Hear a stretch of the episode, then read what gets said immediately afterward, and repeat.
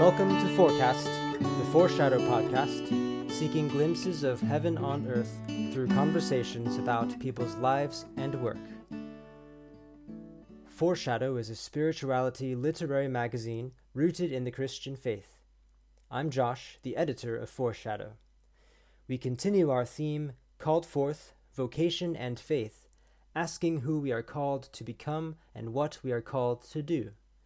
Today, I finish a five part series of episodes looking at the book Thomas Merton on the Vocation of Writing, edited by Robert Inchausti. I'll be looking at the final chapter, Advice to Writers, highlighting the passages that resonate most with me and putting them in dialogue with other text writers and ideas. The episode will also include a poem written and narrated by Foreshadow contributor Matthew J. Andrews, so you won't only be hearing my voice, thankfully. If you are a writer or an artist, and if you're exploring the vocation of writing, I hope that this episode and other forecasts inspire and support your understanding and practice of your writing. Be sure to check out the section of our website called Forethought, where we provide other resources and links for people who create. So let's jump into the chapter. The first passage in the chapter comes from The Inner Experience, which Merton wrote in 1959, and it seems that he's describing contemplation more than writing specifically. But this passage has a lot to do with writing, and he describes the importance of integration. He says, The worst thing that can happen to a man who is already divided up into a dozen different compartments is to seal off yet another compartment and tell him that this one is more important than all the others, and that he must henceforth exercise a special care in keeping it separate from them. The first thing you have to do before you even start thinking about such a thing as contemplation is to try to recover your basic natural unity, to reintegrate your compartmentalized being into a coordinated and simple whole, and learn to live as a unified human person. Although Merton is describing contemplation here and not writing, I appreciate that um, the editor of this book, Robert Inchausti, places this excerpt or this uh, passage at the beginning of this chapter on advice to writers because it suggests that even for the act of writing, um, more foundational and important for the writer than the act of writing is their identity as a unified human person. That before they are writers, they are humans. They are people made in God's image. They are uh, unique um, beings. Um, and this echoes a lot of the previous episodes that we've had on Forecast. The the most pre the most recent um, Thomas Merton episode was one in which um, I discussed how the writer needs to write out of a foundational understanding and awareness of God's love for them, just as anyone needs that foundational understanding. This reminds me of something that uh, the author Madeleine L'Engle writes about in her book Walking on Water Reflections on Faith and Art, in which she describes that for her, art is a way that uh, art and writing is a way that she is able to reintegrate herself and become more fully whole and full, fully holy and fully alive. And she understands that this is the calling for all of us in Christ to be um, fully alive people in Him, um, reflecting the glory of God in all its fullness. And um, and so so that's another aspect to this that um, writing can be a way that can help us to reintegrate ourselves, that can connect various pieces of our lives that might seem separate at first. Um, but through the act of writing, we can see how they connect.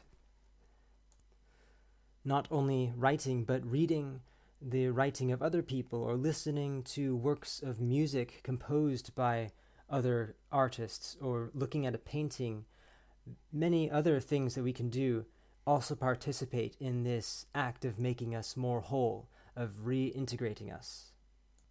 For L'Engle, the creative process restores that childhood, um, uh, childlike spirit that um, is open to new possibilities. As she writes, in art, we are once again able to do all the things we have forgotten. We are able to walk on water. We speak to the angels who call us. We move unfettered among the stars. We write, we make music, we draw pictures because we are listening for meaning, feeling for healing. And during the writing of the story, or the painting, or the composing, or singing, or playing, we are returned to that open creativity which was ours when we were children. We cannot be mature artists if we have lost the ability to believe which we had as children. An artist at work is in a com- condition of complete and total faith.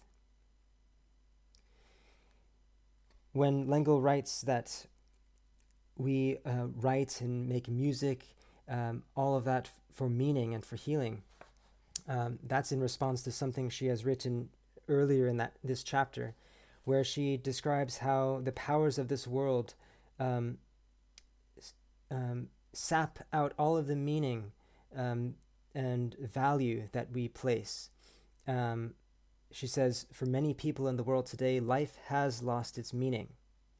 One reason why every other hospital bed is for someone with a mental, not a physical illness.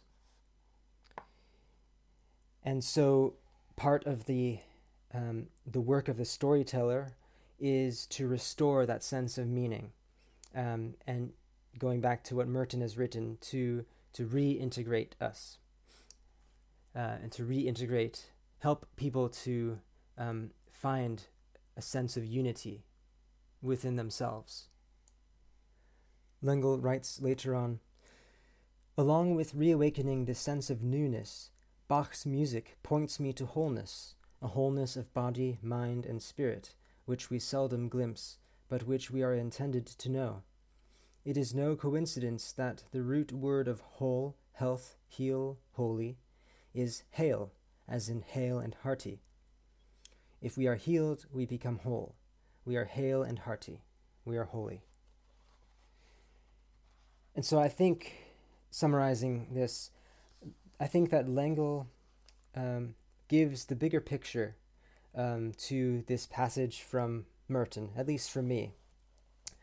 Um, when Merton says that the first thing we must do is to try to reintegrate our compa- compartmentalized being um, into a unified human person, that that's the first task we must do in the contemplative life, perhaps even in the life of um, seeking to write or or any other vocation. Um, and this is um, central to any of us. And uh, one of the ways that we can do that, according to L'Engle, is through storytelling and through reading and hearing and participating in stories that others have created. This also reminds me of the most recent episode of, of Forecast before this one, in which Will speaks with Ryan Fasani, who is a church pastor. And I re- one of the things I really appreciated about that episode was Ryan's discussion of his um, his deep search within himself and facing um, the shadows of himself, and uh, in doing that, coming out with a clearer sense of his calling and um, I would have loved to hear even more about his experience doing that. But I think that also is a, an important um, element of reintegration and becoming whole and holy is um, facing that knowledge of ourselves that in um, this journey towards God, um, in this journey of even trying to write to our best ability we come face to face with um, with with ourselves, and that can be a challenging thing. Um, but it is only through sitting with the discomfort, as Ryan Fasani says, um, sitting with that challenge, that we can emerge with a, a deeper sense of who we are and a deeper integration within ourselves. This next passage comes from a letter to Jacques Maritain in 1963, and Merton writes Do not push too hard with the work. God will take care of everything and will give you strength to do all that needs to be done. The rest is in His hands. Realize yourself to be entirely in His love and His care, and worry about nothing. In these days you should be carried by Him toward your destination and do what you do more as play than as work, which does not mean that it is not serious, for the most serious thing in the life of a Christian is play. The seriousness of Christian play is the only genuine seriousness. I think that's a really interesting quote. It doesn't seem, again, to be um, directly related to writing, or if it is, we're not made aware of that in this excerpt, but it can still apply to writing because, speaking from personal experience, I know that writing is a great delight for me, and I enjoy writing, and even when I'm not writing, thinking about the world that I'm creating and um, anticipating or imagining what might happen next. And I think this echoes the the delight that God had um, in that we see in Genesis when God created the world and and looked at it and saw that it was good. It, it was very good, and and so this delight of creation um, perhaps puts us in touch with um, some of the most foundational experiences there can be of of creating. And uh, this passage also reminds me of the joy of the resurrection of Christ. That um, when Merton writes, the seriousness of Christian play is the only genuine seriousness, it's as if, um, at least what I hear, is that um, Merton is suggesting that all of the things that we are often so stressed out about and concerned about um, are really in the big picture when we think about the victory Jesus has won on the cross, when we think about the life that he brings us through his uh, resurrection, those things pale in, in so much comparison that when we see things from that perspective, um, what else can we do but respond to those challenges with a, a deep joy? Because ultimately, Christ has overcome evil and and overcome um, the the greatest challenge that we can face. When I was in graduate school studying writing as a form of ministry, uh, one of my professors um, who taught narrative theology was asking us what we thought the purpose of storytelling was. And um, we were all brainstorming ideas, and and what it boiled down to at the end of the conversation, the professor said was um, the purpose is to tell the truth and to delight um, our listeners and our readers. And I could be on board with telling the truth, but I wasn't so convinced about the purpose being to delight. For some reason, I was a bit suspicious of of having fun and um, having fun as part of ministry, um, as part of writing as a form of ministry. To me, it seemed that that was perhaps a waste of time, that one needed to focus more on the telling the truth part. I won't go into all of the details of why I thought that, but I'll just say that in the years since then, I've um, slowly uh, begun to um, to embrace delight and um, and to embrace how good it is to to delight in something, um, how inherently good that is. Now, of course, um, like anything, it can be taken to the extreme, um, and um, if uh, the only purpose for writing a story is to um, see how we can make people laugh, perhaps um, as good as laughter is, perhaps there's something missing there.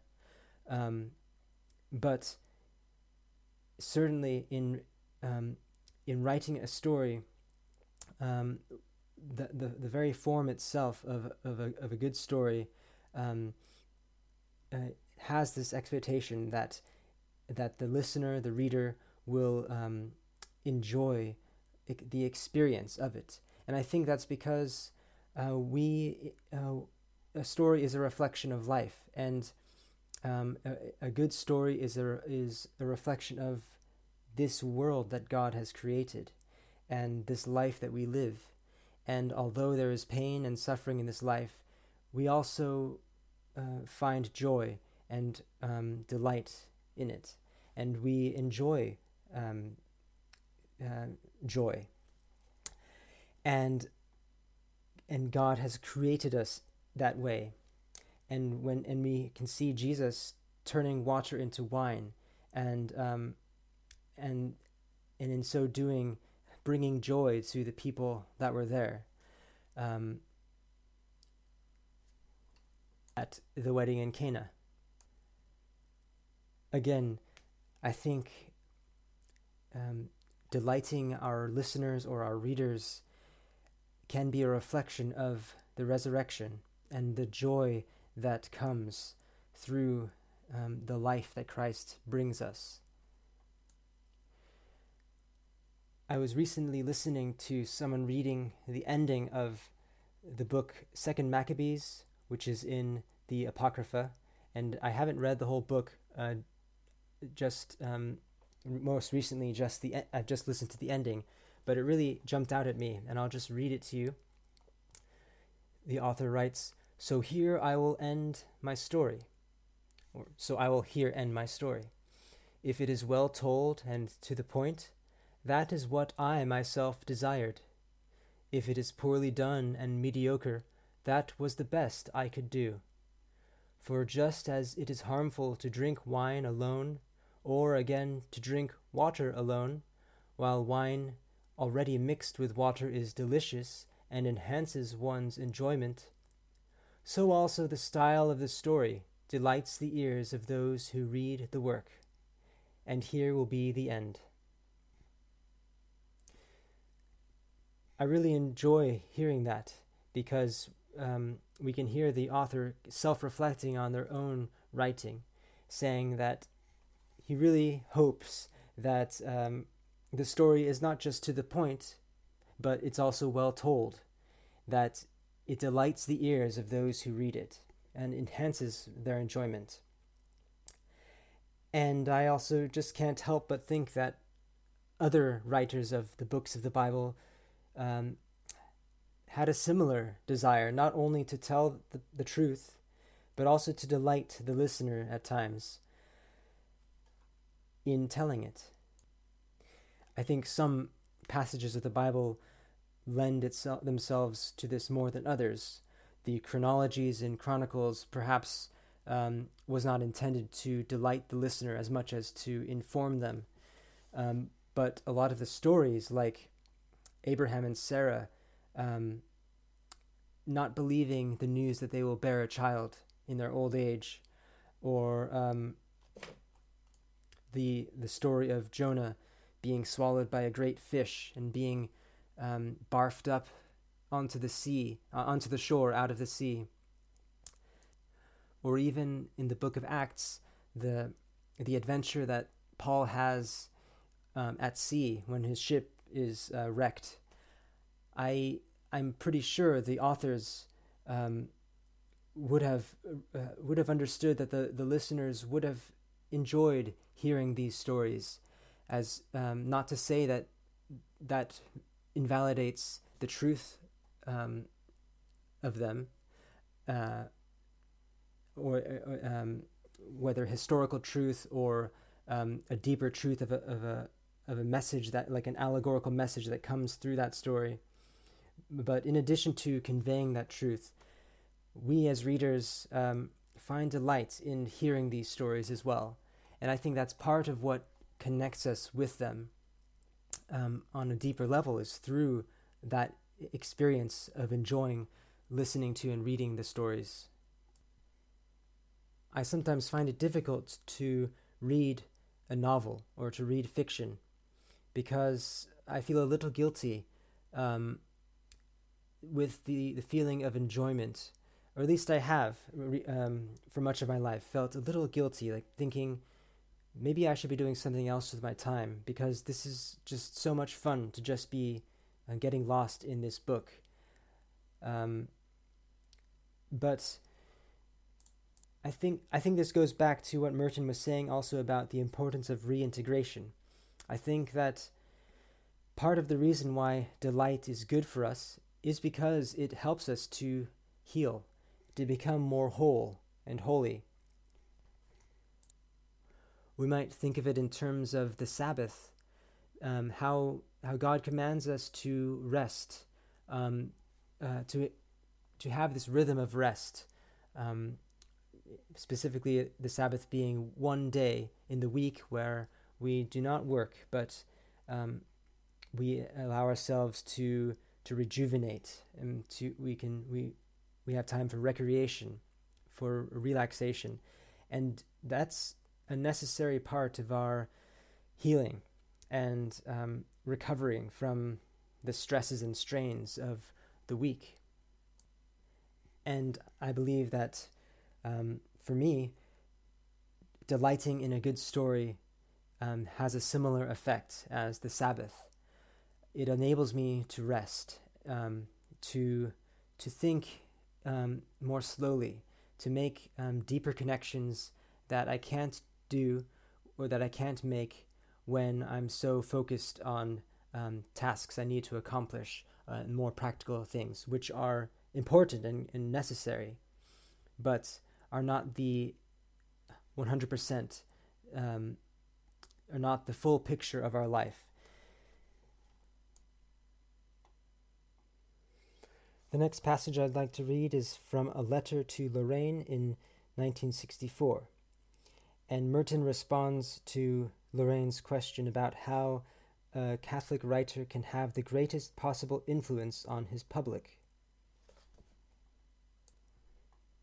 Then Merton writes The writer who has influence on the people who really need to read him must have something important to say, and something that is important now, or perhaps tomorrow, later than now. And he must want to say it to the men of his time, perhaps even to others later. But it must be a bit desperate if it is going to get out at all. And if it is desperate, it will be opposed. Hence, no writer who has anything important to say can avoid being opposed and criticized. Thus, the writer who wants to, let us say, reach or help rather than influence people, must suffer for the truth of his witness and for love of the people he is reaching. Otherwise, his communion with them is shallow and without life. The real writer lives in deep communion with his readers, because they share in common sufferings and desires and needs that are urgent. So, whereas in the previous passage I read, um, I was focusing on delight, this passage focuses on the other purpose of writing stories or other pieces, which is to tell the truth. In Merton's words, it's to have something important to say, something that um, is a, a message that needs to be heard um, to help and reach people, and a message that, like the gospel, um, will be opposed by people. And here I get the feeling, although I don't know for sure, that Merton is describing more nonfiction than fiction.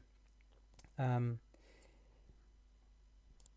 and I say that just because, um, partly because I've been reading uh, Flannery O'Connor's writing on fiction, and for her, it's clear that um, the fiction writer, the good fiction writer, um, doesn't use their tool of the fiction story to um, to proselytize or to preach a certain message. as much as to tell a story that has integrity within itself. And naturally, the values, the, the worldview of the writer will come through in the story. But, um, but if the author of the fiction story sets about writing a story just to, um, to sell an idea, um, then they are not being faithful to the craft of writing a good story because um, a good story is about the the character uh, and the characters how they interact um, and uh, and the actual physical concrete tangible um, ev- events and objects within that world of the story and not so much about um, trying to um, steer those things to serve an idea um, I mean that can that can happen, but um, but before an idea um, can be can be preached in a fiction story, the concrete elements need to be um, uh, believable and to have integrity within themselves. So a fiction story is not the same thing as um, an, a personal essay that's arguing or, or an opinion editorial piece that's arguing a certain point, which seems to be what I think Merton is describing here when he talks about the need um, for a, a, writer to um, to have something important to say. But on on that topic that Merton is describing of getting that important message out, he seems to be saying that the author must be um, must be willing to and must suffer for their witness and for the love of the people he's writing to. And so ultimately, there needs to be, he says, a communion between the writer and their readers. What I think of is when I served on a pastoral team of a church a few years ago, and um, um, one of my r- responsibilities was to to speak on a Sunday morning, um, to give a sermon every once every few months, um, sometimes more frequently than that. And um, at first, it was challenging because uh, I didn't know the people listening, and they didn't know me. And I remember having a conversation with someone who who told me that um, that until um, until I had um, built trust with them, uh, until I had built a relationship with them, um, my my sermons wouldn't mean so much to them. And over the the years that the few years that I was there, um, the more I got to know people, the more relationships I built, the more I was living with and working with alongside people, um, the more I felt that my um, my talks on Sunday morning um, spoke to them, connected with them, because that trust was built. I think it's different for a writer, of course, because um, most of the readers of a writer don't know the person personally.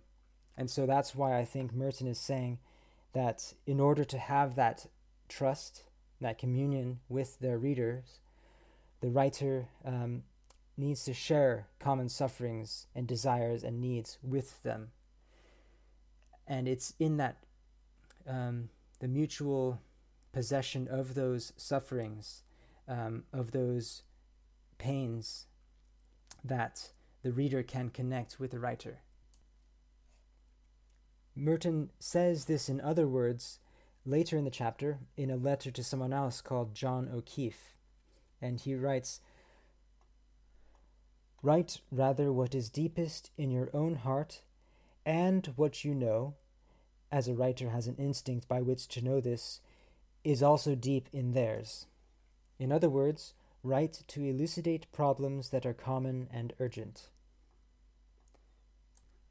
So to connect to ha- with the listener, to the with the reader, to have this communion with them, this trust, Merton says, is that the writer needs to write um, from their deepest heart and um, what they know intuitively is deep in the reader's heart.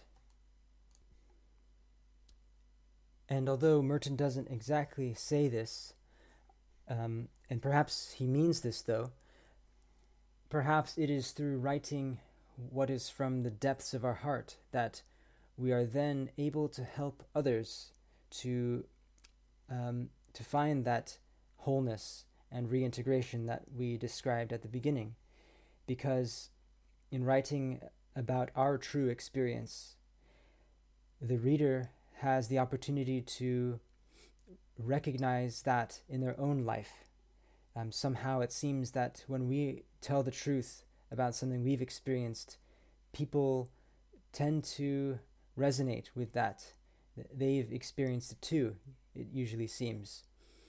And um, even if in different circumstances or settings, they've experienced the, the core emotion, perhaps, the core experience of that um, uh, thing that we are describing.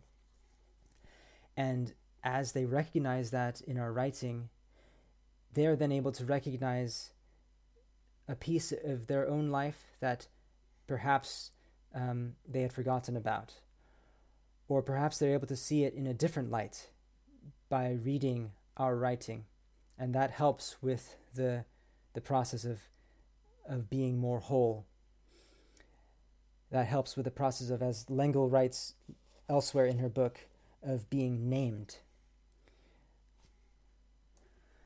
L'Engle writes that when we can identify with a character uh, and grow alongside them through the choices they make, we somehow um, can identify and see ourselves in them and thus become more named, uh, thus know ourselves more deeply.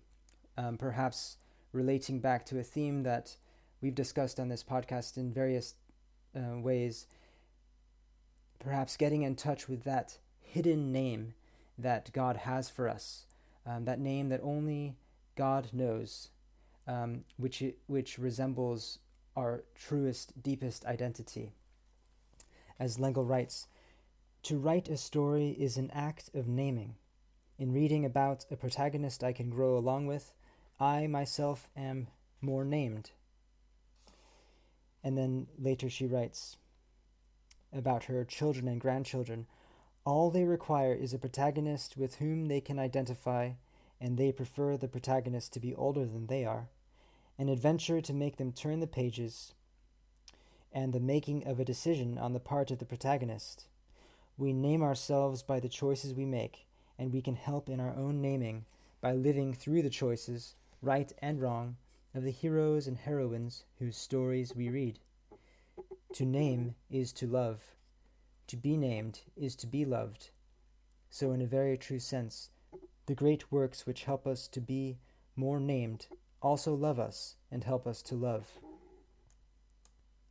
So, going back to Merton, perhaps in reflecting our own story truthfully, the deepest um, parts of our story truthfully, we can be, that story can be something that a reader can read and through that experience um, grow alongside us, um, grow alongside the character we create in that story, and so be named themselves, recognize a bit of themselves, and um, and in so doing, um, learn from the mistakes we've made, or um, be encouraged by the successes that we we had, and ultimately um, become uh, more fully alive and more fully like Christ, more fully whole and healed. And before moving on from this point, um, I also want to read a passage that L'Engle writes about the communion, the connection between the writer and the reader, which is, um, I think, a special uh, passage that describes this unique connection. The writer does want to be published. The painter urgently hopes that someone will see the finished canvas.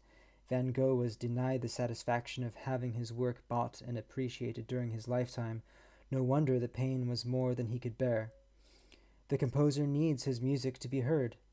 Art is communication, and if there is no communication, it is as though the work had been stillborn. The reader, viewer, listener usually grossly underestimates his importance. If a reader cannot create a book along with the writer, the book will never come to life. Creative involvement. That's the basic difference between reading a book and watching TV. In watching TV, we are passive, sponges. We do nothing. In reading, we must become creators. Once the child has learned to read alone and can pick up a book without illustrations, he must become a creator, imagining the setting of the story, visualizing the characters, seeing facial expressions, hearing the inflection of voices.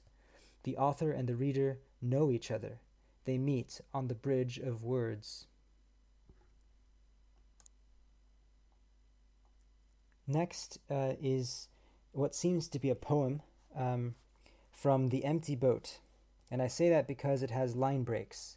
So I'm not sure if it's a poem or if it's supposed to be more proverbial, but um, this is what Merton writes A wise man has said, He who is content with himself has done a worthless work. Achievement is the beginning of failure. Fame is the beginning of disgrace. Who can free himself from achievement and from fame, descend and be lost amid the masses of men? He will flow like Tao unseen. He will go about like life itself, with no name and no home. Simple is he, without distinction. To all appearances, he is a fool his steps leave no trace. He has no power. He achieves nothing, has no reputation. Since he judges no one, no one judges him. Such is the perfect man. His boat is empty.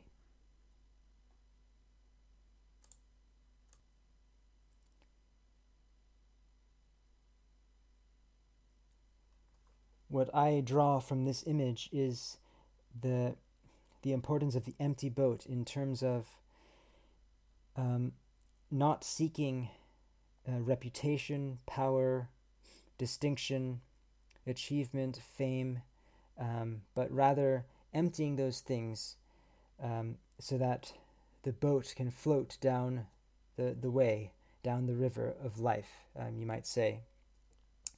And this is relevant to me, um, in many ways, and thinking about writing, um, just how um, so often writing can be about those things. Um, and not just writing, but um, so many things that I do can be about those, um, the status and success.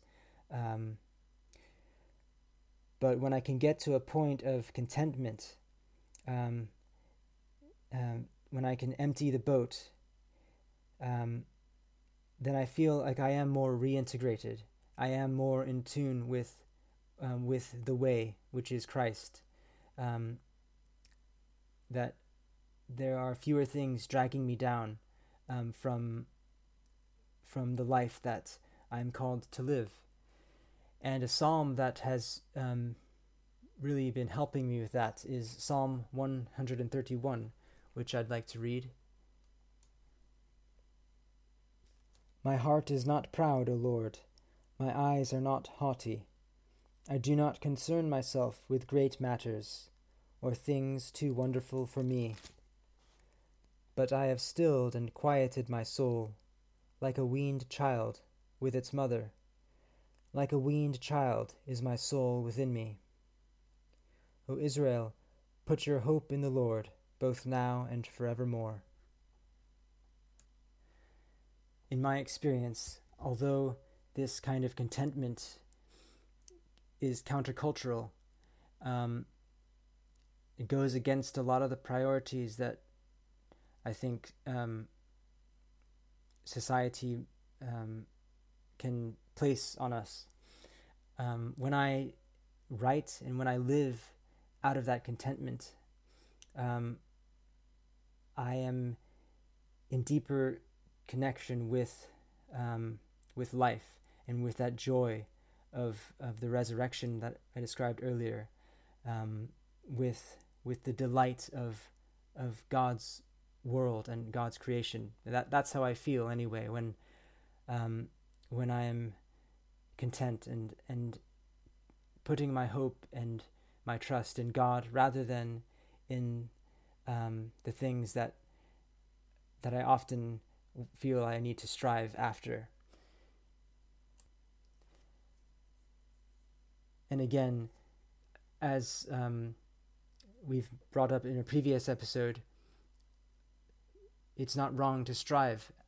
We are called to strive for the kingdom of God and His righteousness, um, to strive first for those things, and um, and trust that God will give us everything we need um, as a result of that.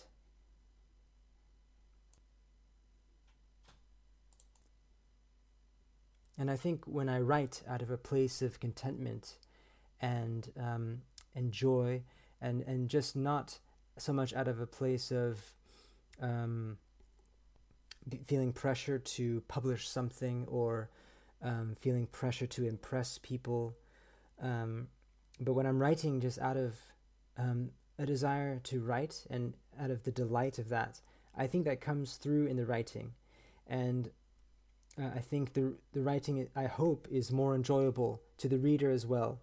Um, I forget who said this, but it might have been Flannery O'Connor.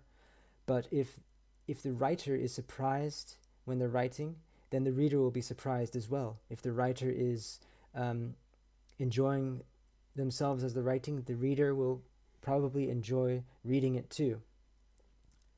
Um, and so I think it's similar um, to the point mentioned earlier about um, the importance of delight in writing, that we can get that delight when uh, we are writing out of a sense of um, just because we enjoy doing it, um, and out of a sense of knowing that God loves us, and uh, maybe even if not consciously, just in the, in the background of our minds. I think that comes through in our writing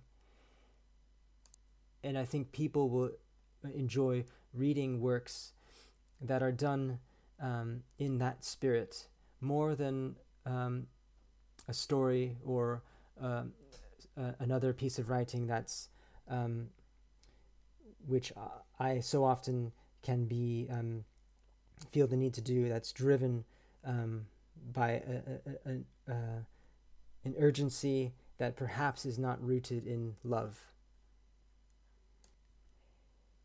And that brings us to our last passage from a circular letter. I'm not sure what that is. Um, Christmas 1966. To the many who have written to ask me about their poetry, how to get it published, and so on, as if I knew. Some of the best poets in the country have great difficulty getting their poems published commercially in book form. Most of their stuff appears in little magazines, and a lot of it is circulated in mimeograph or other cheap processes. This is the best thing to do with your poetry, this and reading it in coffee houses and so on. The idea that anything good has to appear between hard covers is a pure myth, and you should stop being obsessed by it. Do you want to be read?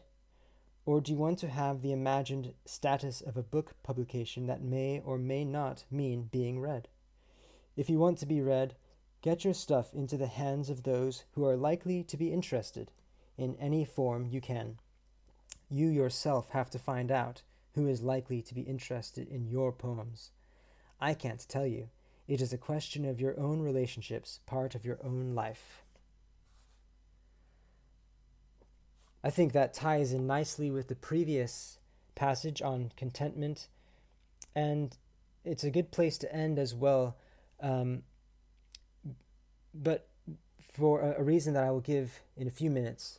But first, um, what I gather from this is that um, the purpose of writing, as L'Engle has written about, um, that I, I, mentioned, how it's um, to form a connection, to be a to, uh, to build a bridge between readers, um, the reason we write is so that people will read our writing. And so the most important thing is that people read it. And so rather than um, seeking um, to be read in by or seeking to be published in the biggest magazines, um, maybe it's better to try to target those magazines uh, that uh, have readers who, will connect most with your piece. There, I recently, um, well, last year, I, I had an article published in Ekstasis magazine, uh, but that wasn't my first choice. I had actually um, chosen a, a bigger magazine and I sent it off to them, and they didn't publish it. But as I was thinking about it, um, I thought that actually Ekstasis magazine would have the readers that I think would connect more with um, my writing than this bigger magazine. And I'm glad that Ekstasis magazine published it because um, it did seem that a lot of uh, their readers connected with what I had written about. And even um, thinking about smaller magazines than Ekstasis magazine um, could be just as meaningful, if not more meaningful, getting one's work published there if the readers would connect with the writing more there than um, getting it published in a bigger magazine where perhaps the readers wouldn't connect so much with it.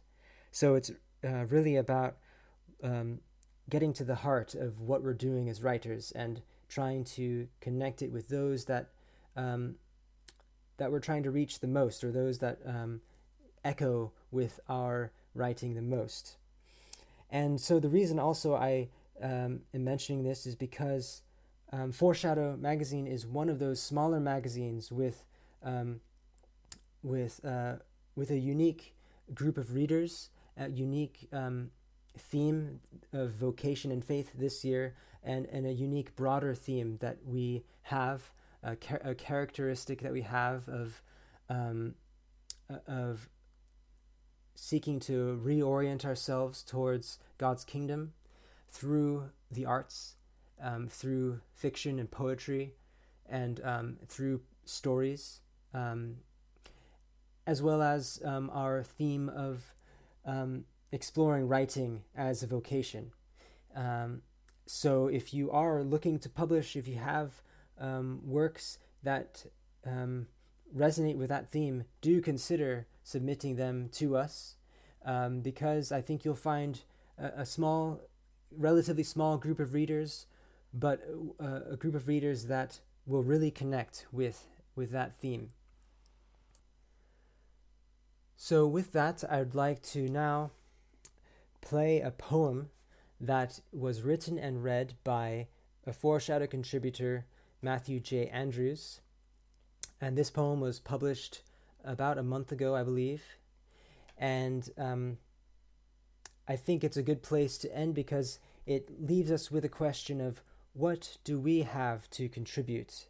Um, what is our name what will we give back to God and to the world and to others um, when we think about calling? Um, what is it that we are called to bring to the table? Here's the poem Contribution Suleimania, Iraq, 2010. The Kurdish man is first. He doesn't speak a language any of us can understand so he plays a song with a hand carved flute, a haunting tune that soars and collapses, so expressive I do not need his words. The Canadian woman is next. She is peace hardened, older, her body riddled with bullet holes from guns not fired. In a bouncing cadence, as a teacher might, she sings in Swahili, a song she learned around a campfire ages ago. The American man goes after. He is young, fidgety with optimism, eyes fixed forward.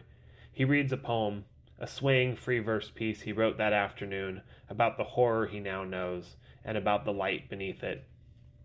It's my turn. All eyes are on me, but I am frozen in the flickering of their fire. What do I have to offer this soul soaked communion? What can I contribute to this assembly, this global congress of song?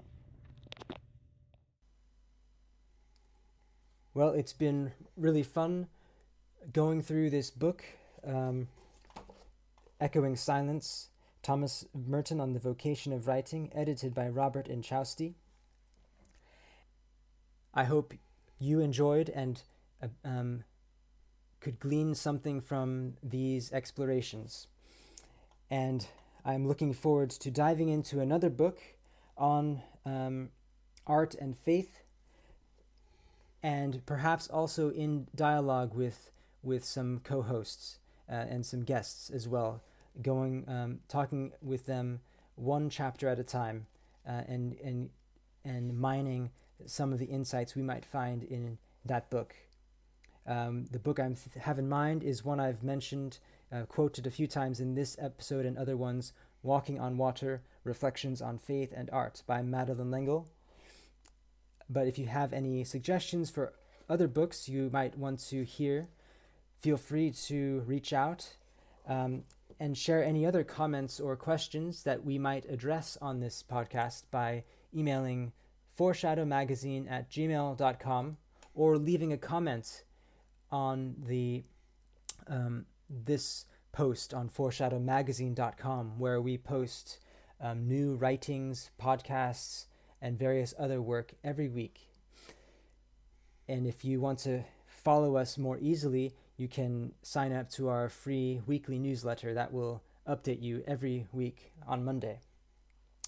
If you know anyone you think would enjoy and appreciate our work, do share Foreshadow and Forecast with them, and you can find us on various social media platforms. So, again, that's Echoing Silence Thomas Merton on the vocation of writing, and today we've looked at his advice to writers. Thanks for listening. That's the forecast for today.